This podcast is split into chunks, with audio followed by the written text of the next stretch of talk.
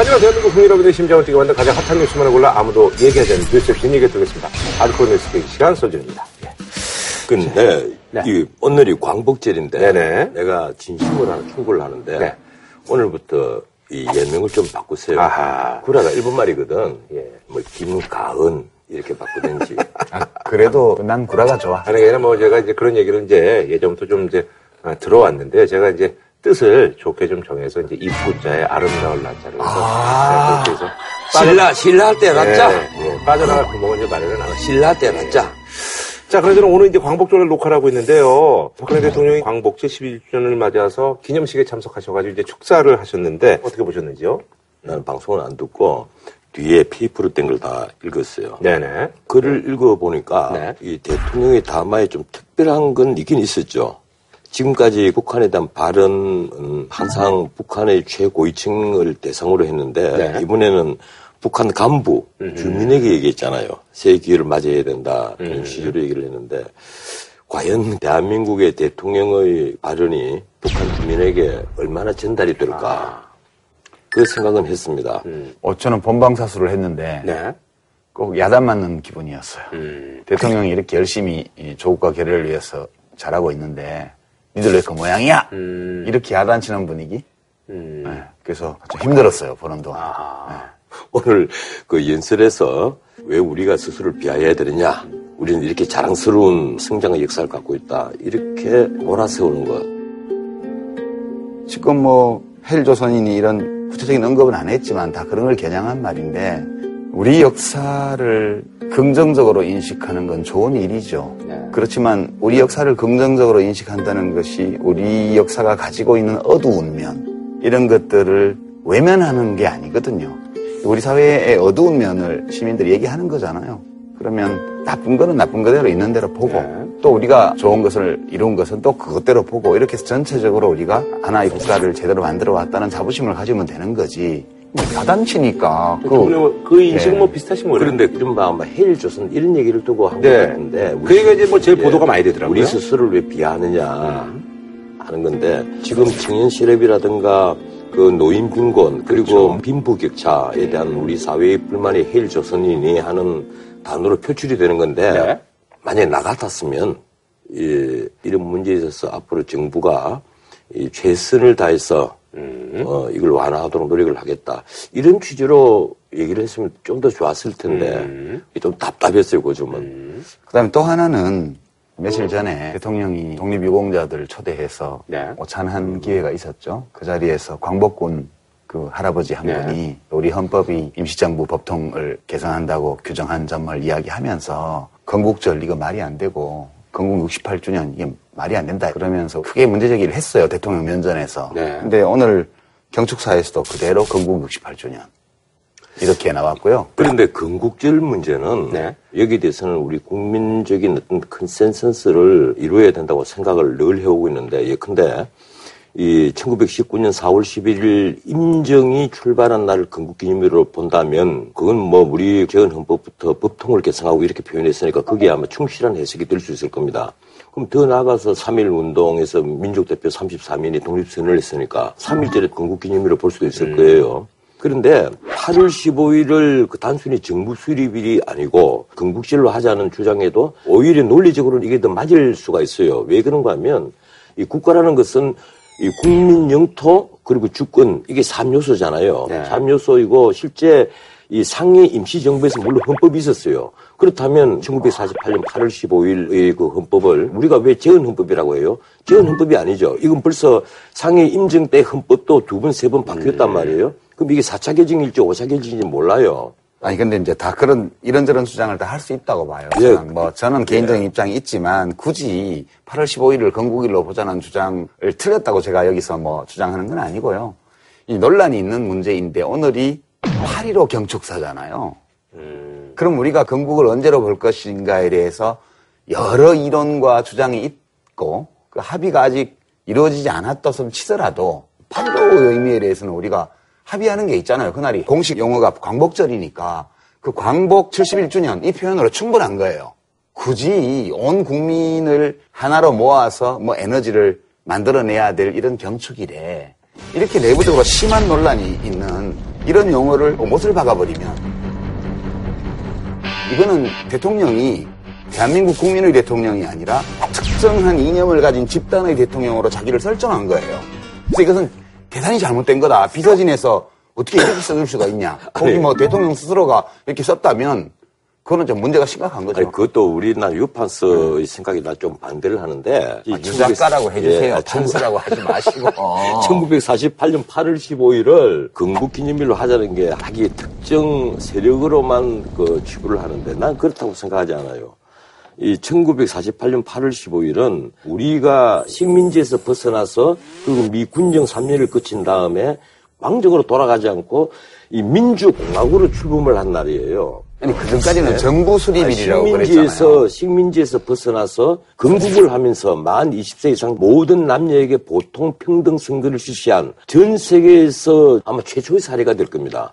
아니, 굉장히 중요한 의미가 있는 거예요. 아니, 그러니까 이게 정부 수립일이라니까요. 8월 15일이. 아니 글쎄 이걸 단순히 이 정부 수립일로 보자는 시각도 있지만은 저같이 나는 1948년 8월 15일에 대단한 의미를 부여하는 사람입니다. 아니, 그러니까 우리 변호사님은 이건 대한민국이 그 이 자유민주 국가 그리고 민주공화국으로서 출범을 한 날이란 아니 말이에요. 그러니까 변호사님 입장에서는 이 건국 68주년이라는 표현을 8.15 경축사에 쓴 게 뭐 그럴 수 있지 이런 이제 수 평가를 하실 수 있겠지만 공식적으로 우리 그렇게- 대한민국이 8월 15일을 건국일로 하고 있는 나라가 아니에요. 왜 주장하는 아니에요? 8월 15일 나라가 건국이 되었잖아요. 아니 그런 시각이 있다는 걸 인정을 해요. 그렇지만 그 시각에 동의하지 않은 국민도 대단히 많고 그런 의견을 이제 총합해서 어떤 사회적 합의를 만들어서 국경일의 이름을 그렇게 한 것도 아니에요. 대통령은 대한민국 대통령이잖아요. 헌법과 법률에 따라서 공식적인 걸 따라가야죠. 저는 이게 오늘 경축사에서 가장 큰 문제였다고 보고 그다음 두 번째는 8.15는 일제 강점에서 벗어난 날이기 때문에 역사 문제라든가 한일 관계라든가 이런 데 집중해야죠. 근데 지금 위안부 문제 때문에 사회가 시끄러운데 한마디도 그거에 대해서 없고 국민들의 가치관을 야단치는 말로 쭉 갔어요. 이거는 참 대통령으로서 의 기본 도리를 벗어난 경축사였다. 이 사실은 3.1절과 8월 15일 두 경축일에는 일본 문제 반드시 들어가야만 합니다. 그렇죠. 예. 그런데 지금 일본과의 현안이 하나는 위안부, 하나는 독도 문제잖아요. 이 두 문제에 대해서 대통령이 언급을 하지 않은 것. 나, 나 같으면 언급을 했을 겁니다. 예. 그리고 독도 문제에 대해서 그 이번에 국회의원 독도를 가는 네. 문제를 두고 일본이 당장 한 태도를 봐요. 왜 우리 영토에 어? 어? 너희가 가느냐는 식이란 말이에요. 그것뿐 아닙니다. 일본이 그 2차 세계대전 전에 그 있었던 그 GBC 시설이죠. 세계문화유산으로 등재를 했잖아요. 그 섬 이름이 군함도. 생각나는데 예, 예, 군함도. 예, 군함도. 강제노동 예, 예, 시키고 예, 강제노동, 예, 그 강제노동 문제에 대해서 자기들이 충분히 그걸 앞으로 반영하겠다 이렇게 약속을 하고 또 오리발 내지를 강제노동에 대한 역사를 좀 파묻어 버리려고 하는 거예요. 일부 있었다는 식으로 이- 이런 태도를 우리가 지켜보면서 과연 우리가 일본이 용서를 해줄 만한 가치가 있는 나라인가 하는 걸 한 번 더 생각을 하게 한단 말이에요. 그러면 대통령이 언급을 해줘야죠.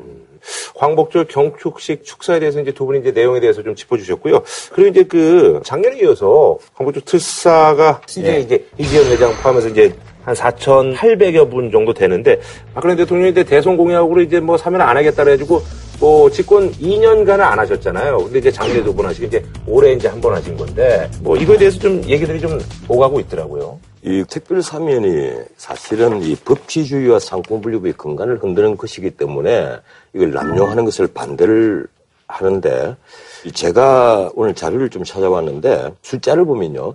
김대중 대통령 때 7만 321명, 김영삼 정권 때 3만 8,750명, 노무현 정권 때 3만 7,188명, 이명박 정권 때 12,966명, 전두환 대통령 때 8,250명, 노태우 때 6,746명. 이러니까 문민정부가 군사정권보다 사면권을 너무 남용했다는 얘기예요.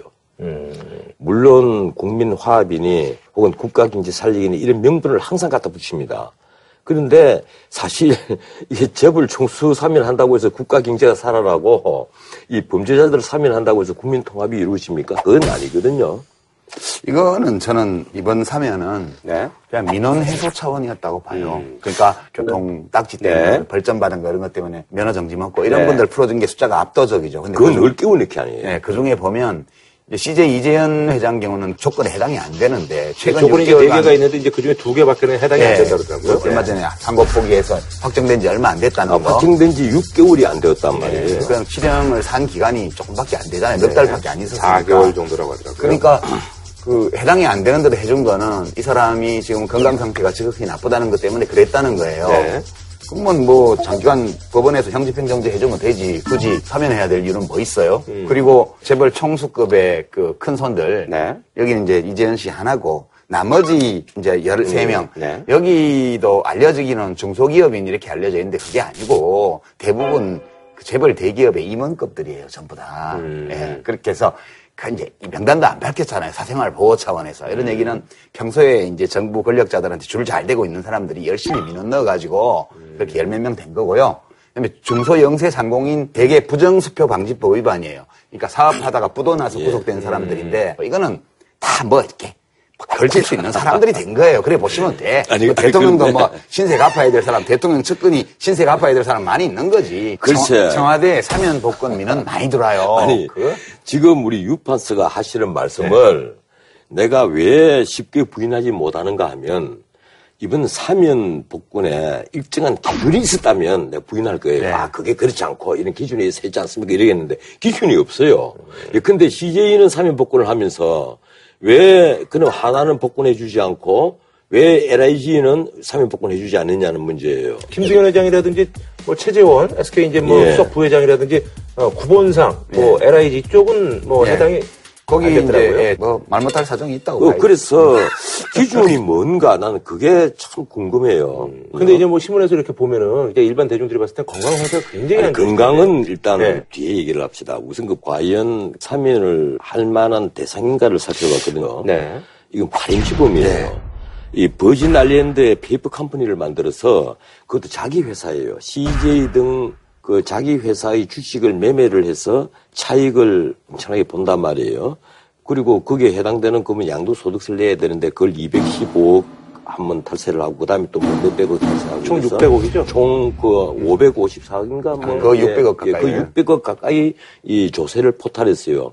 이건 어떤 의미에서 발임시 범죄예요. 예, 가중처벌 받도록 예, 돼 예, 있는 예, 특정경제 가중처벌법인데 이 여기에 이제 해당되는 조세 포탈 그리고 횡령 배임인데 예, 근데 우리가 하나그룹 같으면 IMF 때 회사 살리라고 난리들을 치니까 이 회사 돈을 이 회사에 옮겨서 이 회사를 살렸단 말이에요. 그게 이제 배임이 되어서 구속이 돼서 형을 살았는데 그 판결문에도 나와요. 이렇게 이렇게 해서 개인 영득이 아니라 정상을 참작할 만하다. 이게 판결문에도 나온단 말이에요. 뭐 그런 경우는 나중에 어, 이 사면을 했다 하는 것을 이해를 합니다. 예, 하는데 특별한 사유가 있는 예. 경우에 이건 그게 아니란 말이에요. 이건 CJ 사건은 그게 아니에요. 이건 문자 그대로 개인의 불법 영득이에요. 그 페이퍼 컴퍼니가 CJ 주식을 사고 파니까 내부자 정보를 다 알잖아요. 언제 팔고 말하자면 예? 주가 조작한 예, 거예요. 언제 사고 네. 이렇게 해서 거기에 대해서 이익이 생기는데 조세 포탈을 했다. 이걸 어떻게 봐야 됩니까 우리가? 이건 개미들 돈을 긁어 모은 거예요. 어떻게 나쁘게 보면요 그렇단 말이에요. 아니, 그 예? 나쁘게 안 봐도 그거예요. 그런데 불치병에 걸려서 목숨이 들어오면 무조건 사면해 준다? 난 아니라고 봐요. 그러니까요. 형집행 정지를 좀 넉넉하게 해주는 걸로 충분하다고 봐요. 신병 치료를 하게. 근데 뭐, 또 대통령으로서는 또 사면 해줘야 될 뭐, 뭐 있었나 봐요. 아니 그런데 또 우리나라에서 권력자들, 이 배운 자들, 가진 자들, 힘, 힘을 가졌던 사람들 이런 사람들은 감옥에 가면 왜 전부 다 다 그 환자복 입고 휠체어를 아. 타고 예 그 누워서 들어오거나 앉아서 들어오거나 또 안돼 감 안돼 들어오고 왜들 그럽니까? 아직 모르세요? 예? 예? 우리나라가 굉장히 출세하고 뭐 잘 나가려면 그 건강에 결함이 있어야 돼요. 그래야 보통 출세한 분들 보면 뭐 기침 많이 해서 군대를 안 갔다, 뭐 두드러기 나서 군대 안 갔다. 그러니까 몸이 약하고 병약해서 군대도 못 갈 조건이 돼야 되고요. 그다음에 혹시라도 뭐 범죄를 저질러서 감옥에 갇히게 되면 휠체어 타고 가거나 최소한 아니면 들누워서 가야 될 정도로 심신이 약한 사람이라야 재벌 총수도 되고 장관도 되고 그러는 거예요 우리나라는. 그래서 내가 출세를 못했구나. 그러니까요. 이제 그렇게 생각하시는 게 뭐, 예. 건강에 편하시지. 않을까라는 생각이 들고. 그런데 이제 사실 이제 지난주에 화제가 됐던 게 이정현 대표의 이제 언행이라든지 뭐 이런 것들이 굉장히 화제가 됐었는데요.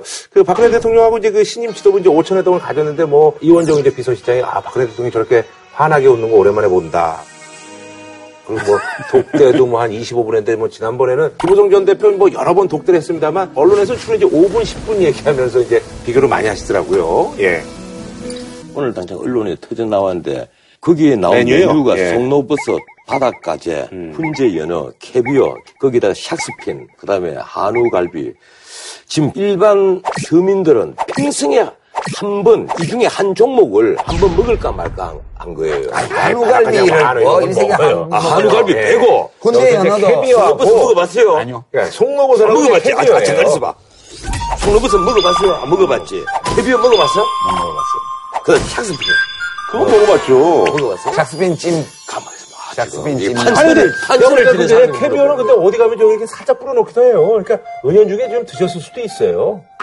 아, 그래요? 예. 은연 중에? 예, 은연 중에 드셨을 자기도 수도 모르게 있어요. 먹었을 수 예, 있다고? 그럼요, 그럼요. 그래서 뭐 살짝 뭐- 뿌려놓기도 해요. 예. 근데 우리나라 특일급 호텔, 그리고 뭐뭐 하는 빌딩들에 있는 고급 식당들의 이 송로버섯이 그 메뉴에 시작에 딱 들어가면요. 이 점심 메뉴 가격이 얼마인지 알아요? 50만 원이 넘습니다.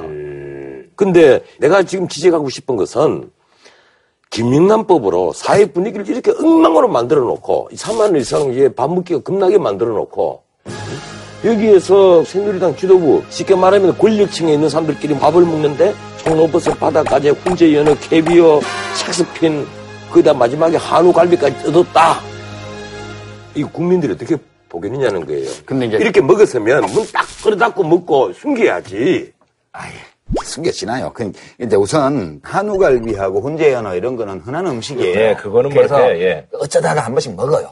근데 이제 우리가 진짜 구경도 못하는 거는 이 송로버섯은 어떻게 생긴지도 몰라 우리는. 송이는 뭐 그냥 영화에서만 봤죠. 엘리자베스 여왕이 뭐 누가 송로버섯 선물 줬다고 그러니까 좋아하는 장면 이런 거 이제 영화에서만 봤지 본 적이 없고요. 샥스핀 찜은 저는 평생에 두 번 먹어봤어요 지금까지. 근데 이제 예전 일이고 지금은 돈 있어도 못 먹어. 왜냐? 이 국제환경단체에서 샥스핀을 먹지 말아달라고 여러 번 호소했거든. 상어를 사람들 엄청 먹는데 상어를 잡아서 지느러미는 잘라내고 그냥 버려요. 걔들은 죽는 거 아니에요? 죽는 거죠. 그래서 이 샥스핀 요리 때문에 상어가 아주 그냥 씨가 마른다고 해가지고 환경단체에서 샥스핀 거래를 좀 하지 말아달라고 이렇게 하는 건데 샥스핀 찜은요 보통 중국집에서 먹는 샥스핀 게살 숲 네네네. 그거는 그냥 이쑤시개만한 샥스핀 한 두 개 든 거예요. 이, 이 요만한 숲 그릇에. 이제 그런 걸 많이 샥스핀 찜은. 예. 주먹만한 거를 이렇게 통째로 쪄서 주는 거예요. 아, 그래서 샥스핀 찜이랑 캐비어 샐러드랑 송로버섯은 좀 너무했다. 예, 그렇게. 그 너무한 정도가 아니죠. 왜 그런가 하면요.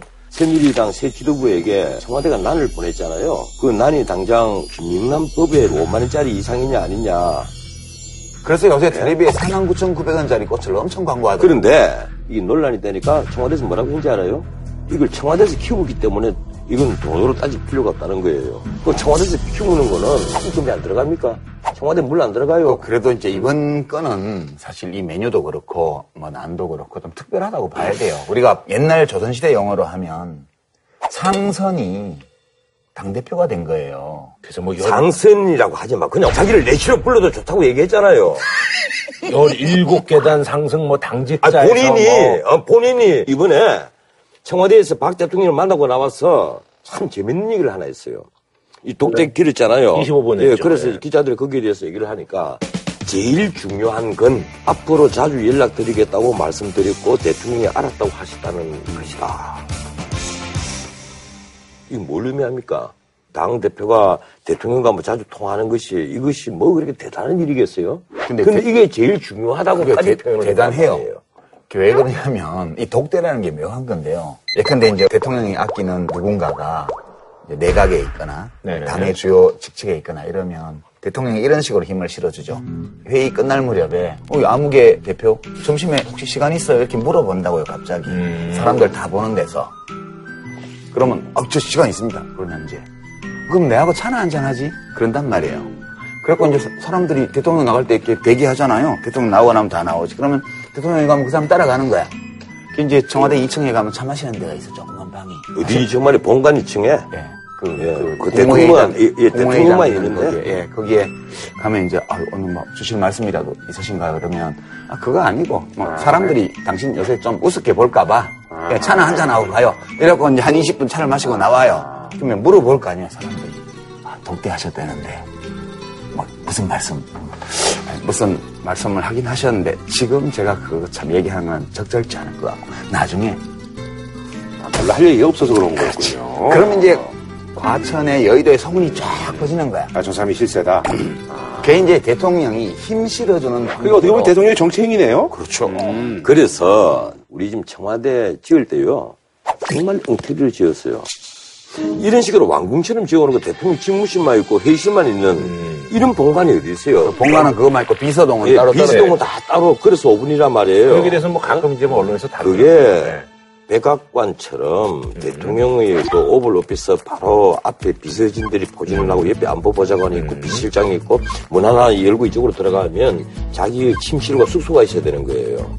그래야 그게 대통령이 먹고 자고 근무하는 곳이죠. 새로 지어야 돼, 사실. 이거.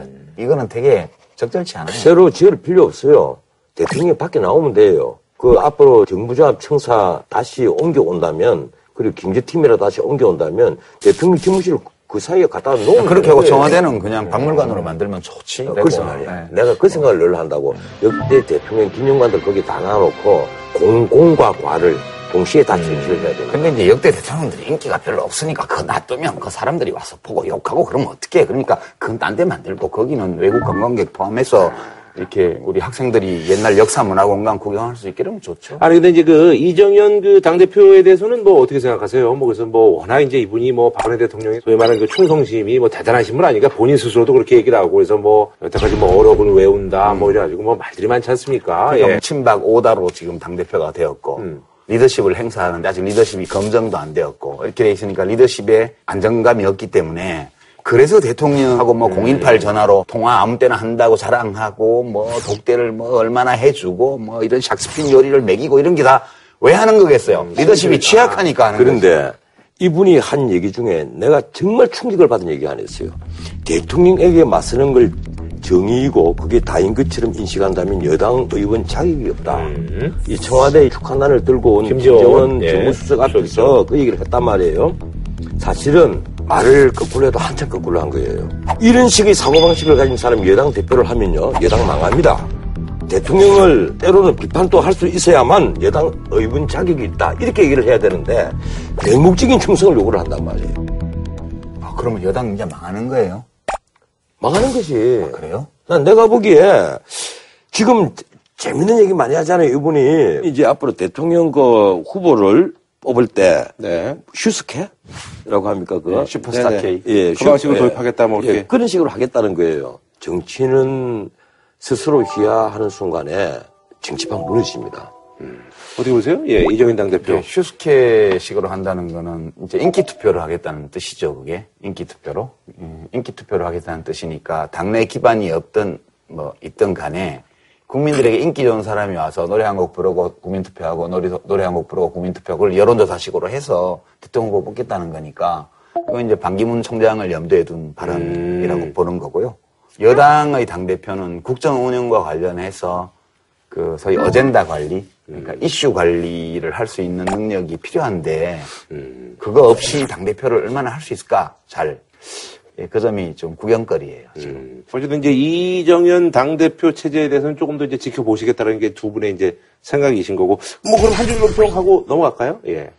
대통령이 보낸 축하 난이 비를 맞지 않게 바랄 뿐입니다. 저도 아니 그렇게 왜 그렇게 처절하게 웃어요? 남은 심각하게 얘기를 하는데 비를 맞는 게 이제 그 밖에 내놓는 거지. 아, 그래요? 왜 그렇게 처절하게 웃어요? 아니, 입장 곤란하게. 표현이 너무 절묘해가지고 제가 옛날에도 뭐 그런 경우가 있었나요? 뭐 대통령이 좀 인기가 떨어지고 그러면 이렇게 쓱 내놓고 뭐 이런. 아, 이제 이게 이제 문학적 수사인데요. 예전에 보면 여당이 대통령 인기가 없어서 그렇죠. 코너에 몰리면 대통령이 당적 정리를 요구하거나 해서 대통령이 당 밖으로 나가잖아요. 그 말게 뭐 그렇게 예, 대통령 됐죠. 당 밖으로 나가는 거를 제가 보기에는 음, 우리 변호사님이. 난이 밖에 비 맞는 거라고 말씀하신 걸로 제가 이해를 음. 했어요. 맞아요? 네네 알겠습니다. 예. 나 이제 아, 역대 전문이야. 아, 역대 문민 정부가 전부 다 그래 왔잖아요. 예, 근데 이제 그렇게 안 될 것 같아요, 이번에는. 음. 예, 그래서 제가 한 줄 평을 하면 괜한 걱정하지 마십시오. 알겠습니다. 예. 자, 요즘 뭐 이제 뭐 폭염이, 아우, 이게 정말 저 장난 아닌데요. 그러다 보니까 이제 그 전기요금 누진대에 대해서 아주 뭐 논란이 아주 뜨겁습니다. 예. 그래서 이번에 준비한 주제. 에어컨을 사놨는데 왜 튼다고 말을 못해. 전기 요금 누진대 논란입니다. 아, 예. 연일 최고 기온이 경신되는 상황에서 전기료 폭탄 걱정에 에어컨도 마음대로 못 켰던 서민들입니다. 50만 원대의 전기료 청구서를 심심치 않게 볼 수 있는데 지난달보다 3배가량 더 내게 됐다는 가정이 많습니다. 지금 이번에 경북 이 경산시 하양읍, 대구에서 영천 가는 데 있습니다. 이 하양읍에 40.3도까지 올라갔답니다. 아, 이게 높더라고요. 1942년에 대구가 40도를 기록한 이후 처음이거든요. 전국 모든 지역에 다 폭염 특보를 내렸단 말이에요. 네. 사상 유령 문이라고 뭐, 하더라고요. 뭐 예요? 재해라는 얘기입니다. 음. 그 정부가 이 폭염 사태를 보는 것을 제 수준으로 봐줘야 되는데 그렇게 안 보는 거예요. 지금 국민과 전쟁을 하겠다는 것도 아니라면 국민들이 지금 당하고 있는 이 고초를 제 수준으로 봐줘야 된단 말이에요. 어린아이를 가지고 있고 노부모를 가지고 있는 이런 가정은요, 이 에어컨 틀지 말라고 하는 것은 안에서 쪄주거나 밖에서 쪄주거나 마찬가지니까 쪄주거라는 얘기예요. 진짜 죽어요. 너무 더워요. 아니, 설마 죽으라고 그러겠어. 아, 진짜 너무 더워요, 근데. 네 시간은 틀으래요. 내가 지금 나이가 아흔이 다 되어 가시는 어머님을 모시고 있거든요. 우리 어머님은 심심해 에어컨 꺼요. 어머니, 한 달에 전기요금이 아무리 많이 나오더라도 에어컨을 켰어요. 그 또 문 열고 밖에 나갔다 들어가면 또 에어컨 끊어. 그게 노부모 심정이란 말이에요. 에어컨 리모컨으로 이제 이걸 켜려고 탁 하면 에어컨이 말을 걸어와요. 나 가정용인데. 그러면 누르려다가 조금만 누를게요. 이, 이 시민극장 베스트 원이다. 야, 알파치노를 보는 기분이다. 이게 전기는 다 똑같은 전기예요. 그렇죠. 뭐 여기 JTBC에서 쓰는 전기나 우리 아이들 다니는. 학교에 쓰는 거나 집에 쓰는 거나 다 똑같은 전기예요. 전기인데 값이 다 달라. 이 한전이라는 독점 공기업이 공급자고 온 국민과 기업이 수요자인데 네. 이 공급자가 지 마음대로 약관을 정해가지고 수요자에 따라서 가격을 다 다르게 받아요. 네. 그래서 사실 우리 시민들이 전기 요금은 요금이잖아요. 근데 이거를 전기세라고 그래요. 아, 그쵸. 네, 왜 전기세라 그렇게 많이 그러냐면 얘기를 하죠. 전기세라고. 보통 물건을 살 때는 물건 값이 맞나 안 맞나 살펴보고 다른 선택의 여지가 있나 보고 남들한테는 싸게 팔면서 내한테만 비싸게 파는 게 아닌가 따져보고 그러고 사잖아요. 근데 이 전기요금은 선택의 여지가 없어요. 그냥 전선 연결하면 그냥 한전에서 정한 대로 돈을 내야만 되는 거예요. 그래서 이게 자기의 선택권이 전혀 없는 세금처럼 이렇게 인식이 되는데 이게 지금 60원에서 시작해서 126원, 제일 높은 게 709원이에요. 예, 188원. 그 다음에 4단계 가면 281원. 5단계 가면 418원. 그 다음에 6단계 가면 반올림하면 710원. 그러면 11배, 12배 차이가 나요, 이게. 그동안에 국회에서 시민단체에서 또 혹은 정부에서 이걸 누진제를 완화하자 이런 얘기들이 참 많았어요. 문제는 전기요금 자체는 이 수도 요금처럼 쓴만큼 내는 게 원칙이에요. 네. 사실은요. 소득 수준이나 소비 형태에 따라서 들쭉날쭉하게 내는 게 아니란 말이에요. 누진제가 적합한 게 아니에요. 그래서 이번에 뭐 예. 얘기하는 게 뭐 이제 부자 감세로 연결될 수 있다 뭐 이런 얘기를 아니, 하는데. 글쎄. 아, 그건 한마디로 헛소리야. 그러니까 예, 진보 정당들이 그 힘을 갖고 있는 서구에서도 가스, 수도, 전기 누진제는 안 한단 말이에요. 영국도 독일도 프랑스도 안 해요. 미국 같은 데는 한 1.1배 누진을 하는데 거의 차이가 없어요. 일본은 1.4배. 근데 우리는 11.7배란 말이에요. 네. 12배란 말이에요. 이건 징벌제 과금이에요. 많이 쓰는 사람에게 징벌을 시키는데 근데 이 많이 쓰는 원인이 낭비를 한다면 또 모르겠는데 그게 아니란 말이에요. 아껴 쓰고 아껴 쓰고 이런 거야. 노부모를 모시고 있고 뭐 대가족이고 예. 어 이런데 이런데 징벌을 한단 말이에요. 이게 그래서 문제가 있는 거예요. 사실 이 제도, 누진제도가 생긴 건 1974년 1차 5.1초 그때예요. 그때 가정용 전기에 대해서 누진제를 3단계로 해서 최대 차이가 1.6배 나게 이제 누진제를 했어요. 그러다가 이게 2차 오일 쇼크가 온 1979년도에 이때 또 심각했잖아요. 굉장히 에너지난이. 그래서 기업은 그냥 계속 수출을 해야 되니까 가정에 이거를 이제 엎은 거예요. 그래서 이때가 19.7배 이제 누진제 12단계. 그때 덤태기 쉬웠구나. 네. 그러다가 지금 좀 낮아진 게 2007년도에 예. 11.7배까지 가는 6단계로 와서 이 제도가 거진 50년 된 제도예요. 그 이것도 이제 바꿀 수 있다는 얘기도 이렇게 자꾸 아니, 바꿔왔으니까. 지금요, 네. 그동안에 검토를 했는 게 2006년도에는 한전에서 누진제 구간을 3단계로 하자.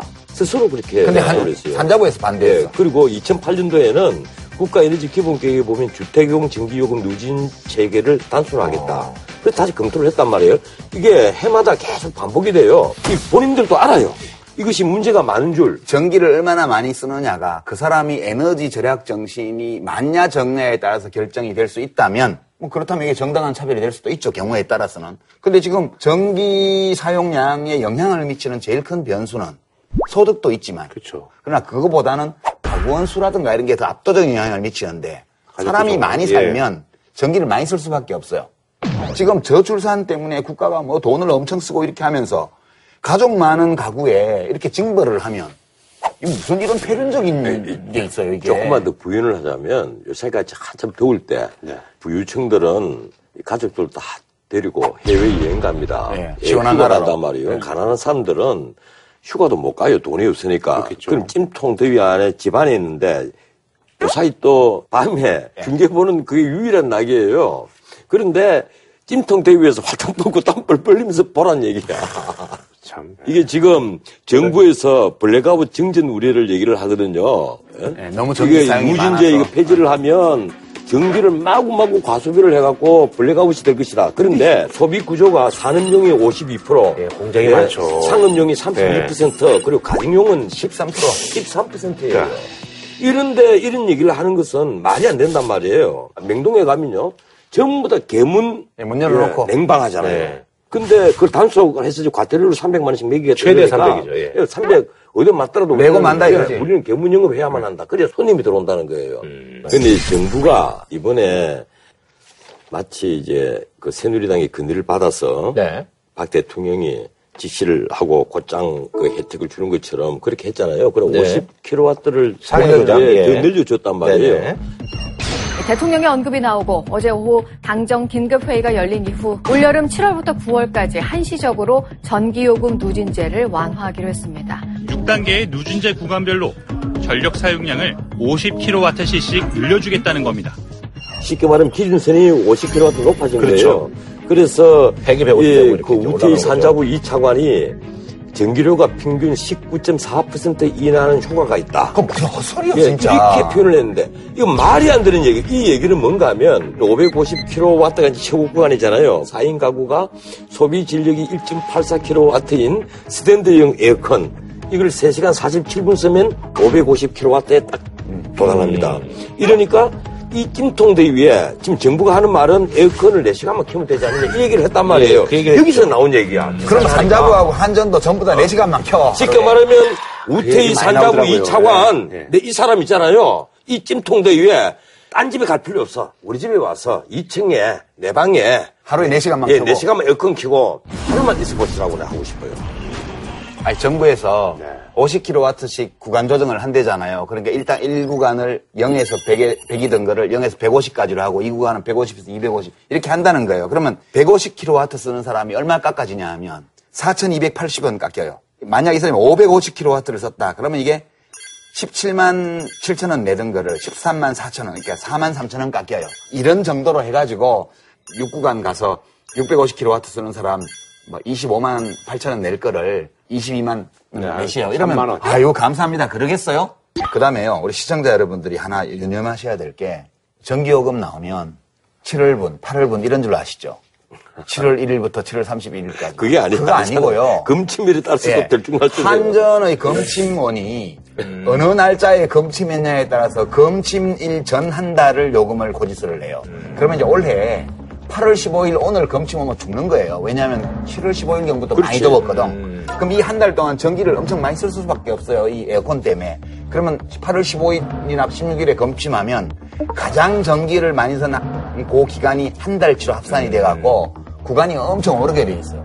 똑같이 써도 금치밀이 8월 1일인 사람은 7월 중하순에 쓴 거는 7월 요금에 들어가고 8월 광복절까지 쓴 거는 8월 요금에 들어가고 그러면 똑같은 양의 전기를 쓰고도 금치밀이 언제냐에 따라서 가격이 3배까지 차요.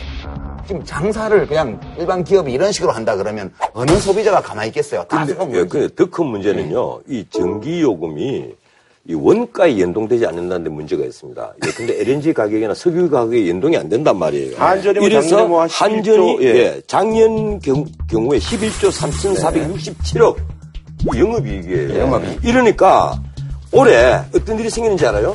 올해 지금 당장 한전 직원들 연수 명분으로 외유를 보냅니다. 6월 말 글로벌 메가 트렌드 현장 교육 100명을 우선 선발로 해서 샌프란시스코에 이 5개조를 7박 8일 보냈는데 총 예산 얼마 드는지 알아요? 100명 보냈는데 9억 듭니다. 그러면 1인당 예산이 도대체 얼마예요? 여기다 뭐 주로 또 간부들만 또 많이 간다는 또. 예, 간부들이 가요. 간부들이 놀러 가는 거예요. 왜 아, 그러냐면 예. 한전이 6, 7년 전에는 적자를 기록하기도 했어요. 화력 발전 비율이 높거든요, 음. 우리나라가. 화력 발전 비율이 높기 때문에 그 유류 가격이 상승하거나 석탄 가격이 상승하면 발전 단가가 올라가게 돼요. 그렇죠. 그러면 한전이라는 게 전기 만들어서 팔아가지고 돈 버는 건데. 그러니까 전기 생산 비용이 올라가면 적자나고 네. 이게 내려가면 흑자나는 거예요. 가격 체계는 그대로예요, 지금 몇 년째. 그러니까 내가 원가에 연동 좀 예, 거예요. 그러니까 작년에 11조 원 넘게 영업이익을 올렸고 금년에 그 이상 될 걸로 보여요. 금년에는 한 15조에서 16조를 예. 그러면 대박 났죠, 뭐. 예. 예. 그러면 이 하- 한국전력은 공기업이잖아요. 정부가 51% 갖고 있어요. 예, 그렇게 돼 있고 뭐 연봉 평균이 거의 8천만 원 가까이 되는 신의 직장의. 원조 아니겠습니까, 예? 연봉 예. 평균이 대부분이 정규직이고 이런 회사인데 지금 자기들이 경영 잘해서 돈 벌었냐 이거예요. 발전 비용이 떨어져갖고 이렇게 영업 수익을 올린 거예요, 영업 이익을. 그러면 이렇게 뭐 100년 만에 더위니 뭐니 오면 근본적인 구조 변화는 나중에 하더라도 음. 금년 여름에 한해서는 제 수준으로 우리가 인식해서 우리 회사가 손해 보더라도 확 깎겠습니다. 이 정도는 해야지. 지금 뭐 장, 장난치는 거예요 지금? 아니 근본적으로 이 누진제 11.7배 하는 거는요 이거 원시 수준이에요. 이거 없애야 됩니다. 근데 이걸 왜 안 없애는 거야? 예? 아니, 저도 뭐 솔직히 정부에서 돈 끌어모아야 되잖아요. 돈 끌어모아야 되니까 각 정부마다 이 좀 바꾸겠다 바꾸겠다 하면서 누가 고양이 목에 방울을 못 따는 게 그나마 안정적인 돈 생기는 곳인데 한전에서 이런 돈으로 우리나라의 이 광통신망도 한더 더 깔고 또 발전 설비도 계속 만들고 한단 말이에요. 우리 가정용 전기의 사용 비중이 13%라 네네. 그랬잖아요. 예. 2015년 작년 매출액을 보면 59조 원이에요. 한전이. 거기서 가정용 비율이 얼마죠? 가정용 비율이 가격이 비싸기 때문에 한 20% 정도가 가정용 아, 전기에 매출로 봤을 때. 예. 예. 그러니까 결국은 가정용 전기에서 누진제로 빨아들이는 돈 덕분에 영업이익이 나는 거예요. 그러니까 지금 가정용 전기 겨우 13% 써가지고 그거 좀 더 쓴다고 해갖고 블랙아웃 이른바 전력 부족으로 인한 정전 사태가 날 우려도 없어요. 그리고 지금 사용량도 지난 3년간 제자리예요. 가정용 전기는. 가정 에스터를 겁나 가지고. 근데 산업용 전기는 해마다 사용량이 10% 이상 늘어나고 있어요. 산업용 전기 가격이 싸기 때문에 우리 기업들은 전력 사용 절감을 하기 위한 기술 개발 기술 투자를 안 해요. 그것뿐 아니고요. 지난번에 그래서 예, 미국에서도 예, 공개 그걸로 본 예, 거 아니에요? 전기 전기 예, 싸게 예, 해가지고. 예, 그래서 상계관세를 네. 상계관세 매길 때 이유를 그걸로 된 거죠. 지금 전기 많이 쓰는 그 이 공장들을 일본 공장들이 우리나라에 지금 들어오고 있잖아요. 전기 빼먹으려고. 우리가 블랙아웃 블랙아웃 이러는데 상업용 전기 낭비 너무 심하거든요. 그렇죠. 거기에 대해서 제동 걸 생각을 하지 않고 지금 가정용 전기 갖고 하는 것은 참 눈 가리고 아웅하는 거고 사실은 여기에서 한전이 영업이익을 너무 많이 보는 거예요. 그럼 이걸 막아야 되는데 국회의원들 뭐 하고 있냐는 거예요. 아니 이건 법 문제가 아니에요. 법으로 하는 게 아니고 한국전력공사의 약관으로 하는 거예요. 왜 그걸. 그러니까요. 지금 이제 곽상은 변호사가 중심이 돼서 소송단을 예. 모집해서 지금 시민들이 집단 소송을 하는 중이잖아요.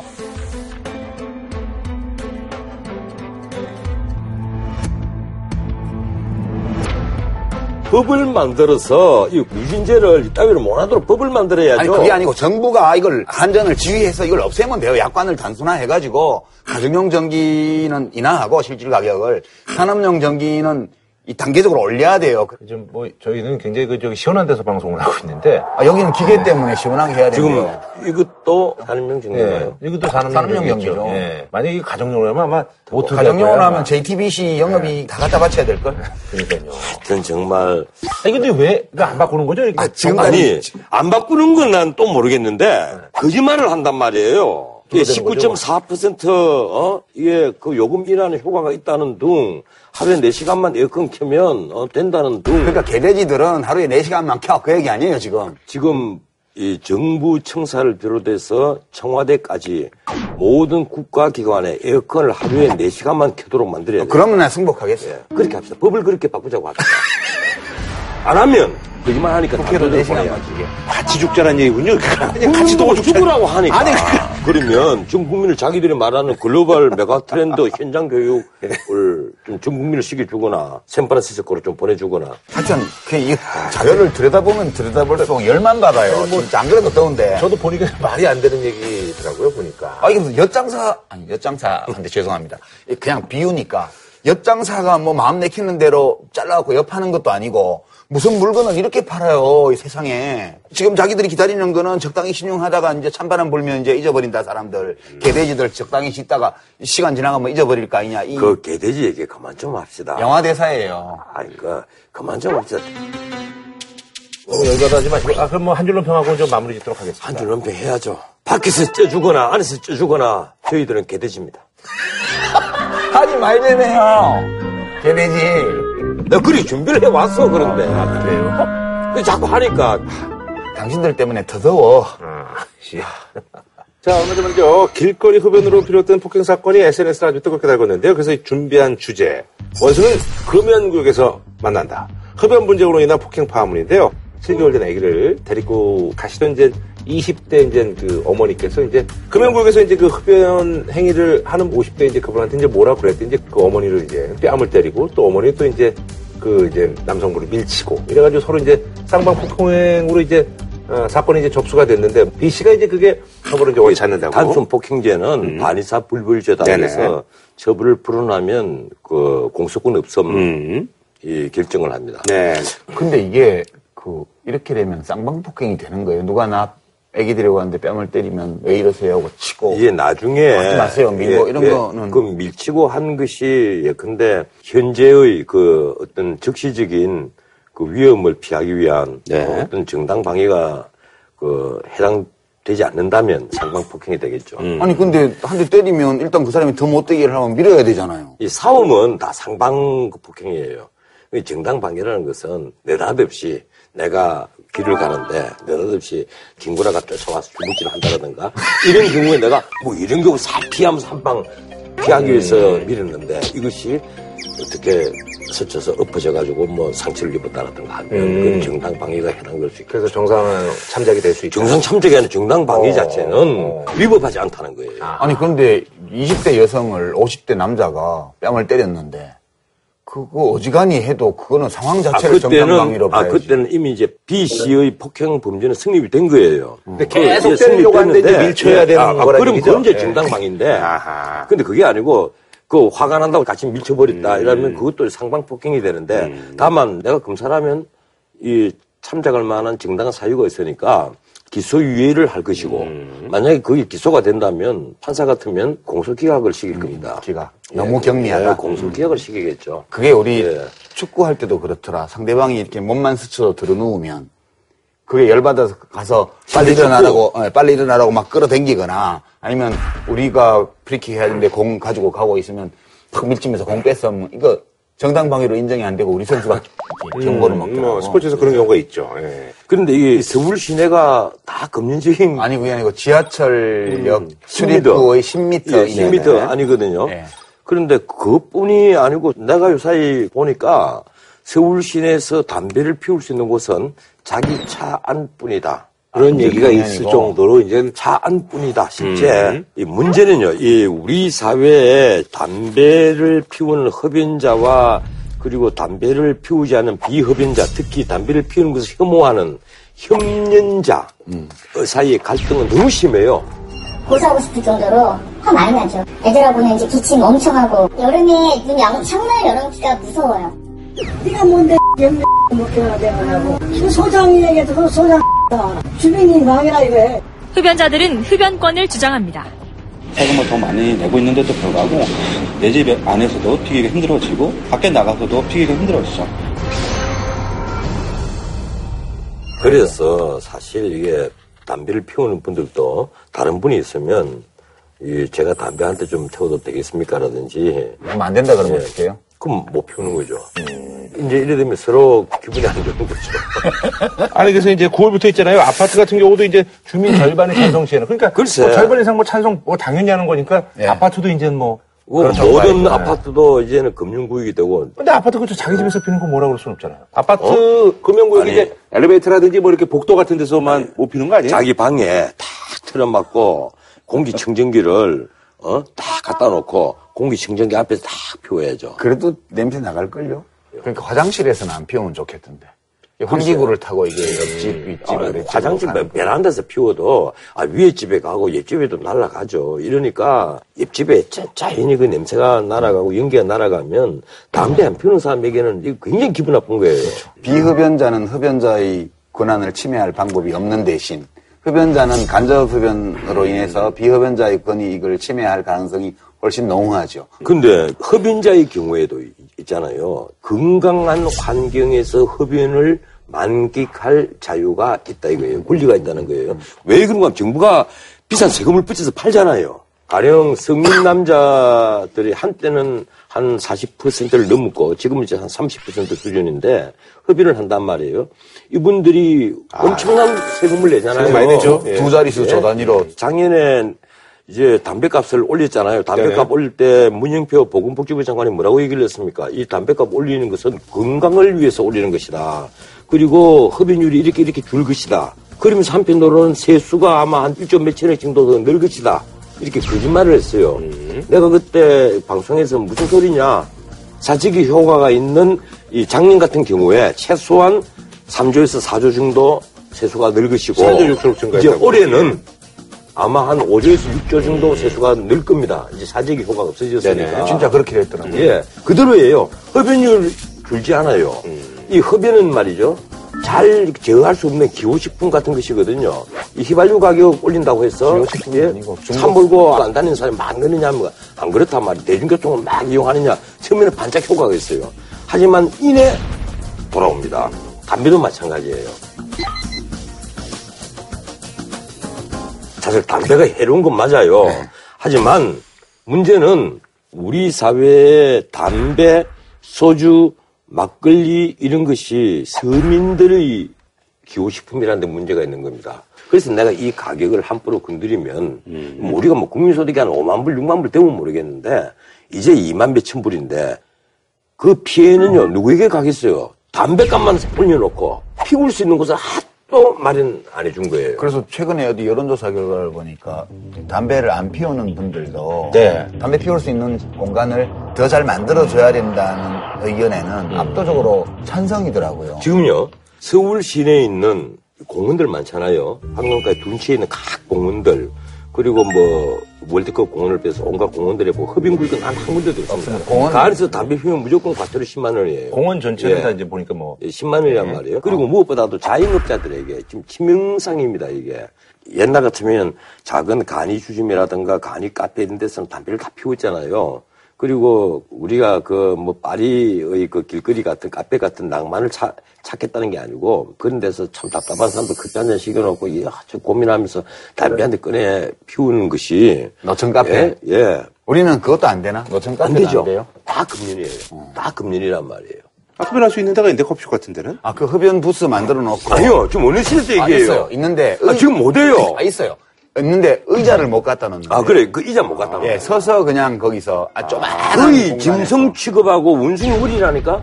그리고 제일 답답한 게 형사법정에 가지 않습니까? 법원에 가면 얼마나 속이 터지고 답답해요. 억울한 점도 많고. 밖에 나오면 방금까지 금리했던 사람이 담배를 찾아요.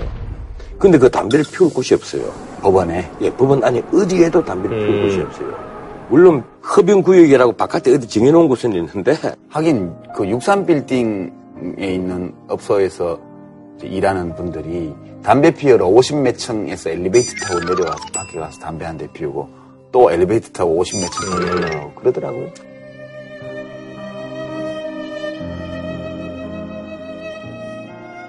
이제 그런데 흡연 부스를 하나 만들어주면 이 기본적으로 이그 흡연 부스 있잖아요. 공항, 철도역 이런 데는 흡연 부스 한번 가보셨어요? 완전히 원숭이 물입니다.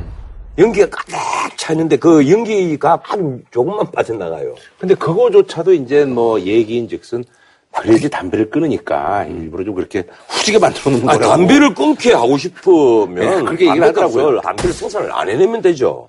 담배를 생산 유통을 다 금지해 버립니다. 예, 금지해 버리면 이제 밀수가 엄청나지겠지. 아니 그래서 이제 그 제가 했던 프로예요. 그 이제 그 건대 입구역이 있는데 거기가 이제 금연구역으로 지정이 됐는데 거기서 담배 피시는 분들이 많아서 제가 이제 한 프로에서 이제 그 흡연 부스를 만들어줬거든요. 그래서 이제 뭐 담배 피시는 분들도 좋아하시고 이제 뭐 비흡연자들도 좋아하시는데 그러니까 지금 이제 요는 이거죠. 담배를 피우는 사람도 민폐를 끼치고 싶어 하진 않죠.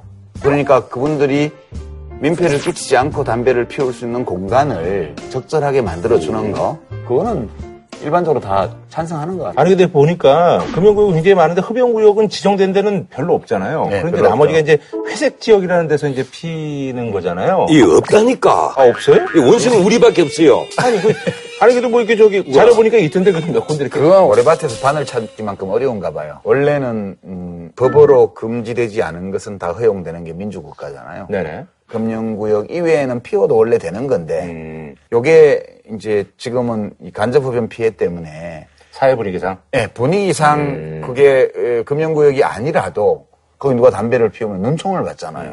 그러니까 과태료 부과되는데 말고는 이제 마- 펴도 되는 건데. 네. 예. 그래서 사실 이게 내 생각에는 이 과거와 다르게 우리 어릴 때는 버스 안에서도 다 아, 그럼요. 담배 예. 피우고 비행기에서도 담배 버스 안에서 담배. 피우고 침 뱉고 아니 뭐, 실제 예. 버스에 보면 앞자리 뒤에 예, 보면 재떨이 붙어. 있었잖아요. 그 기차에도 다 붙어 있었고 병원에서도 지금은- 폈어요. 예, 지금은 이제 어느 누구도 안 그런단 말이에요. 네. 그럴 정도로 이 흡연 예절이 높아졌다 이렇게 볼 수 있는데 그렇다면 이제는 영세 그 자영업자들 있잖아요. 하는 작은 뭐 식당 자율에 어느 정도 맡기는 예 근데 자율 주점 예. 식당이나 술집들이 금연식당과 예. 그다음에 흡연실이 있는 식당을 선택할 수 있게 해줘요. 예. 그러면 금연하는 분들은 담배 안 피우는 분들은 안 피우는 식당에 갈 거고 담배를 피우는 사람들은 피우는 식당에 갈 거 아니냐. 그러면 괜찮지 않나 이런 예, 그렇죠. 아니, 최소한 작은 그 자영업자들 있잖아요. 이런 분들에겐 자유를 해서 좀 자율적으로 하면 되지 작은 데만. 되는데 지금 어떤 부작용이 있는가 하면 그런 식당 앞에 대부분 다 식당 문 앞에 짓들이를 갖다 놔요. 음. 이 안에서 고기 구워 먹다가 한잔 하다가 밖에 나와서 담배 피우고 그러고 또 들어간단 말이에요. 참 바보 같은 짓 아니냐 이런 생각이 들거든. 그러면 이제 담배 피우는 분들은 작은 식당만 가는 거야 이제. 이게 또 이거 이것도 쉽지 않은 문제네요. 예. 아니 윈스턴 처칠 같은 분은 캐나다를 방문했잖아요. 이분이 이제 파이프를 딱 물고 있는데 사진을 찍는 세계적인 그 사진 작가가 파이프를 빼뜨려 버렸다고. 이렇게 인상 팍 쓰잖아. 그 순간을 딱 찍은 게 라이프시 표지였잖아요. 분노의 이글거리는 눈빛. 그 사진이. 뭐 담배 깎고 겨우. 근데 그걸 이제 독자들은 착각을 한 거예요. 그 히틀러에 분노하는. 처칠이 눈빛으로. 일부러 연출 사진 찍으려고 예. 파이프를 뺐었고. 그런데 수많은 지원자들이 군대 가겠다고. 알겠습니다. 자, 한 줄로 평하고 이제 다음 주로 넘어갈까요? 이 정기요금에 빗대서 얘기하겠습니다. 이래 주거나 저래 주거나 너무 간섭하지 마십시오. 네. 정못 견디겠으면 끊지요. 뭐. 자, 이번은요, 하산 뉴스의 뒷얘기를 뉴스 당사자와 함께 해보는 시간입니다. 자, 오늘도 말이죠, 함께 하실 분은요, 본인 스스로가 굉장히 슬픈 소눈을 가졌다고 얘기를 하신 유정현 씨와 함께 하도록 하겠습니다. 감사합니다. 오늘 말이죠, 게스트 한번 모셔보도록 하겠습니다. 예, 이분은 사실 이제 그 호사가들 사이에서는 이제 그 배우 예. 윤세인 양의 아빠로 아, 유명하고요. 그리고 이제 사실 이제 31년 만에 야당으로서 대구에서 어, 국회의원 선거에 당선되신 아, 김부겸 의원입니다. 예. 네, 안녕하십니까. 반갑습니다. 반갑습니다. 더불어민주당 김부겸 후보가 대구의 강남 수성갑에서 31년 만에 야권 후보로 출마해 경기지사 출신 3선의 새누리당 김문수 후보와의 맞대결에서 승리했습니다. 따님은 지금 시집가셔서 지금 예, 잘 예. 계시죠? 예, 예. 따님이 진짜 이쁘시더라고요. 아니 의원님도 사실은 굉장히 잘생기셨어요. 인물이 아주 그 진짜 이렇게 예. 어, 올망졸망하게 뭐 어른한테 뭐 이런 말씀 좀 해주시다만 아, 예, 저- 진짜 그런데 아주 위험성 있는 얼굴이세요. 예. 80년에 그 당시 그 계엄당국이 네. 저를 수배를 할때 예. 공식적으로 인물 특징 미남형이 됐다. 미남형. 아, 그래요? 예. 그런데 너무 아 미남형으로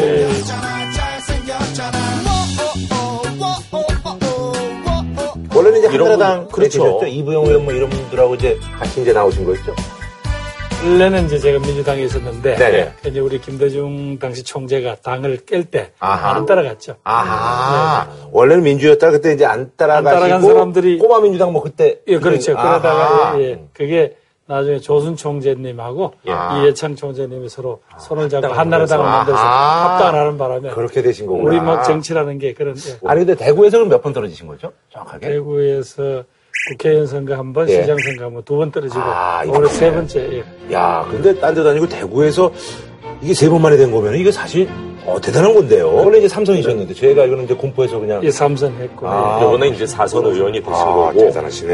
예. 야. 근데 사실은 그 의원님이 네. 국회의원 처음 되시기 전에 또 두 번의 낙선 경험이 네, 있지 않으시나요? 예, 예. 그러니까 총 네 번 당선이 되시고 네 번 떨어지고. 네 번 떨어지신 거예요. 아, 그러세요. 예, 예, 예.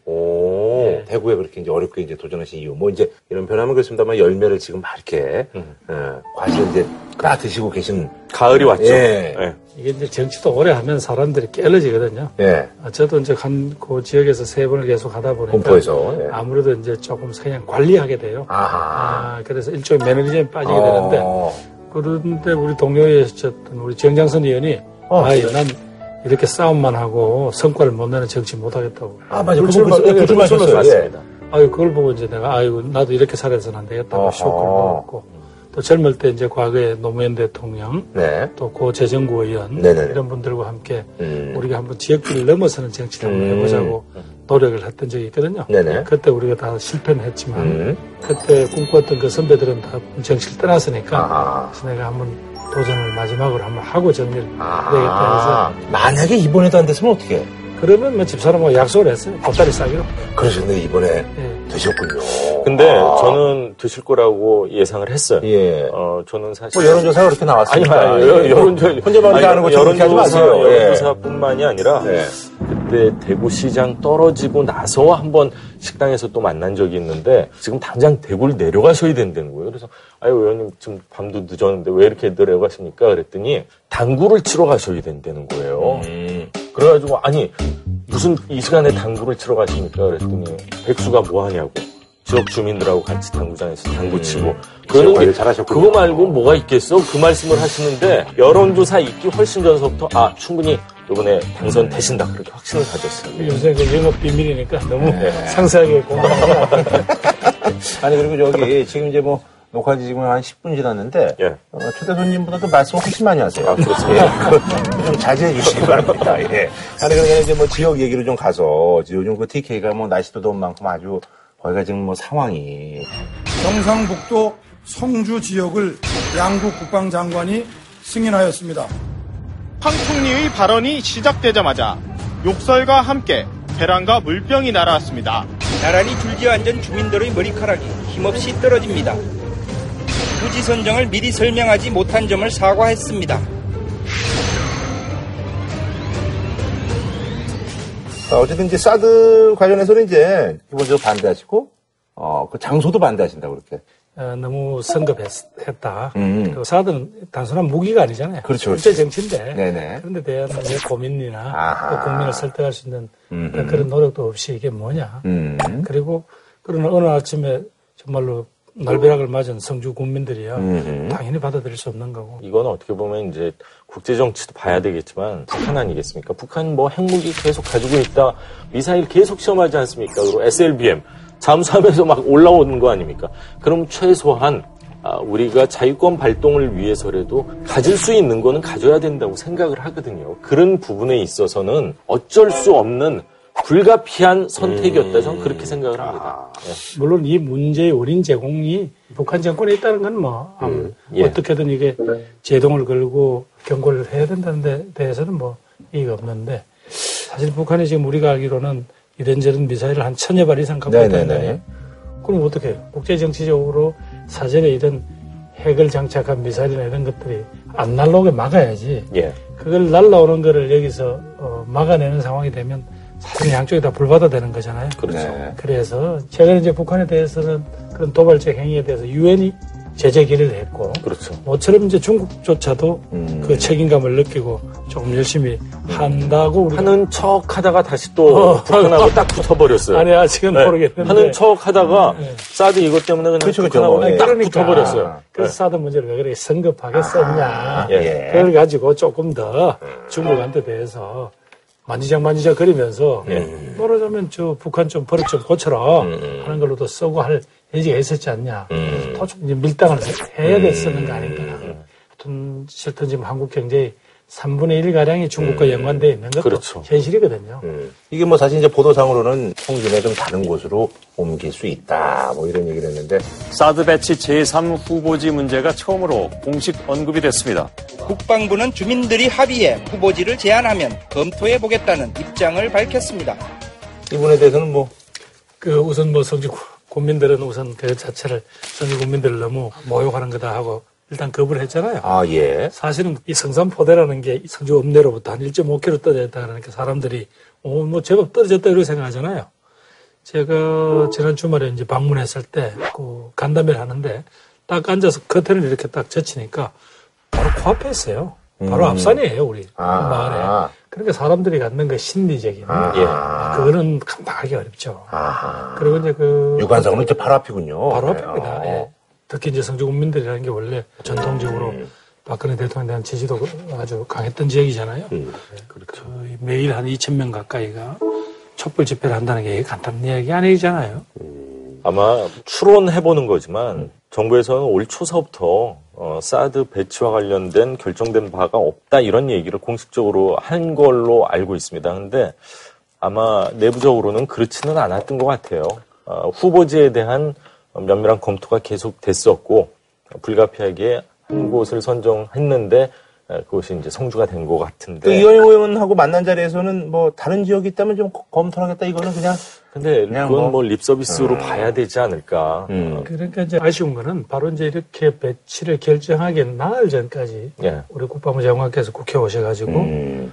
결정된 게 없다라고 없다. 계속 공식적으로 얘기를 했어요. 갑자기 이래버리니까 음. 어, 그럼 뭔가 뭐 마치 뭐 한미 양국 간에 그만큼 신뢰가 없어서 음. 미국의 강한 어, 요청 때문에 어쩔 수 없었다는 그거 이런 모양으로 그, 되잖아요. 음. 그, 렇게도볼 수가 있겠지만 이제 또잘 이제 다른 시각에서 보면은 음. 국방부 장관이 뭐 일주일 전까지만 해도 뭐 공식적으로 어떤 채널을 통해서 협의된 바가 없다 했는데도 불구하고 일주일 있다가 발표가 됐어요.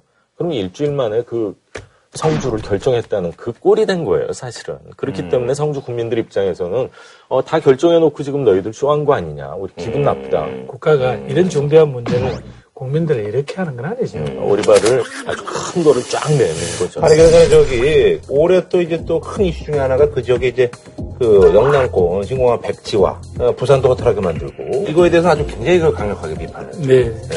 왜냐하면 논의 자체가 김해공항을 가지고는 도저히 안 된다고 해서 시작한 거거든요. 음. 몇 차례 김해공항을 확장을 해보자는 이야기가 나왔는데 아. 그게 일곱 여덟 차례 해보니까 안 된다고 아, 그래서 원래 그 발단이 발단 그러고 네. 시작한 건데 이제 와서 갑자기 결국 다시 글로 가는. 다시 글로 가고 아. 그러니까 사람들이 너무 이건 장난이 심하다. 아하. 특히 이제 김구라 씨나 우리 저 영애 씨는 주로 이제 인천공항을 이용을 하시죠. 해외 그렇죠. 나갈 때. 예. 사실은 그 지방 분들이 여기 와서 해외 나가려면 새벽 3시에 집에서 나와야 돼요. 그러다 보니까 해외의 관광객이나 바이어들이 오질 않아요. 음. 그런 데 대해서 뭔가 어, 지방에 한번 살기 위해서 한번 그런 계기를 만들자. 음. 그리고 장기적으로 보면 지방도 그렇게 또 발전을 해야 그렇죠. 국토가 균형 있게 발전되고 이런 데서 시작된 거거든요. 음. 근데 그걸 갑자기 한 10년 만에 다시 되돌아가니까. 근데 이제 저는 공항이 이제 새로 만들면 좋겠죠. 근데 정부에서 이렇게 결정할 수밖에 없었던 가장 큰 이유는 정부에서 이렇게 결정할 수밖에 없었던 가장 큰 이유는 정치인들 때문에 그래요. 뭐 어느 시장님은 시장직 관두겠다. 뭐 예를 들어서 뭐 밀양이다, 뭐 가덕도다. 그러면은 뭐 삭발하고 이렇게 되면은 정부 입장에서 어딘가는 선택을 해야 될 텐데 대선 1년 반 놔두고 두- 이제 새누리당의 가장 큰 지지층이라고 할 수 있는 데를 딱 반토막을 내야 되는 상황이 돼버린 거예요. 그러면 어떻게 하겠어요? 결정을 현실적으로 내기가 굉장히 어려웠을 거라고 생각을 해요. 조금이라도 더 신뢰도를 높여 보이기 위해서 외국 사람한테 발표를 시켰다는 것 자체도 전 굉장히 코미디지만 그렇게 할 수밖에 없었던 근본적인 원인이 뭐냐. 어, 1년 반 후에 있을 대통령 선거를 반드시 염두에 두지 않았으면은 어, 결정할 수 있었을 거라고 생각이 돼요. 네. 유 선생 그렇게 너무 정확하게 분석해서 다음에 지장 없겠어요? 아니 괜찮습니다. 이거는 근데 이 얘기 뭐 사실 다른 분들도 많이 하시는 건데. 그래도 이제 암흑자로서 사실 정치인들 욕하기는 그렇지만 사실은 정치인들이 부추긴 측면이 분명히 강합니다. 많죠. 그리고 실질적으로 이 문제를 대선하고 걸리니까 이명박 후보도 한번 맞습니다. 써먹고 예. 박근혜 후보도 한번 써먹은 꼴이 된 거예요 결과적으로. 그러면 당연히 누군가는 앞으로 1년 반 후에 있을 대, 대선에선 또 써먹을 수밖에 없는 거예요. 표를 얻기 위해서는. 그럼 뭐 반 거짓말이 또 될 수밖에 없는 거예요. 그만하세요. 미래를 위해서도. 네. 예. 순간순간 막 욱하시네. 아, 그러저는 요번에 민주당 지금 전당대회를 보고 오셨다고 하네요. 네. 그래서 뭐 이제. 민주당. 예, 그래서 이제, 아, 일각에서는 대권 행보를 좀 보는 분들이 좀 당연히 있지 않겠어요? 아, 그렇죠? 당연히 있죠. 예. 그런 건 아니고요. 예. 그 제가 기회만 있으면 한 번씩 아, 그래. 가봤거든요. 요번이 뭐 처음이 아니에요? 예, 저분이 아니죠. 아. 바로 이번은 그 티켓 값이 제법 비쌌습니다. 네네네. 네. 4일짜리 티켓을 다 사, 다 들어가면 그게 만 불입니다. 아, 거기 이제 돈 내고 들어가는 거예요? 어, 그럼요. 만 불이요? 아, 그, 그게 이제 저기. 천만 원? 예. 어, 예. 그게 이제 정식 기부금이 되는 거예요? 그렇죠. 그걸 다 아. 모아서 예, 발표를 했죠.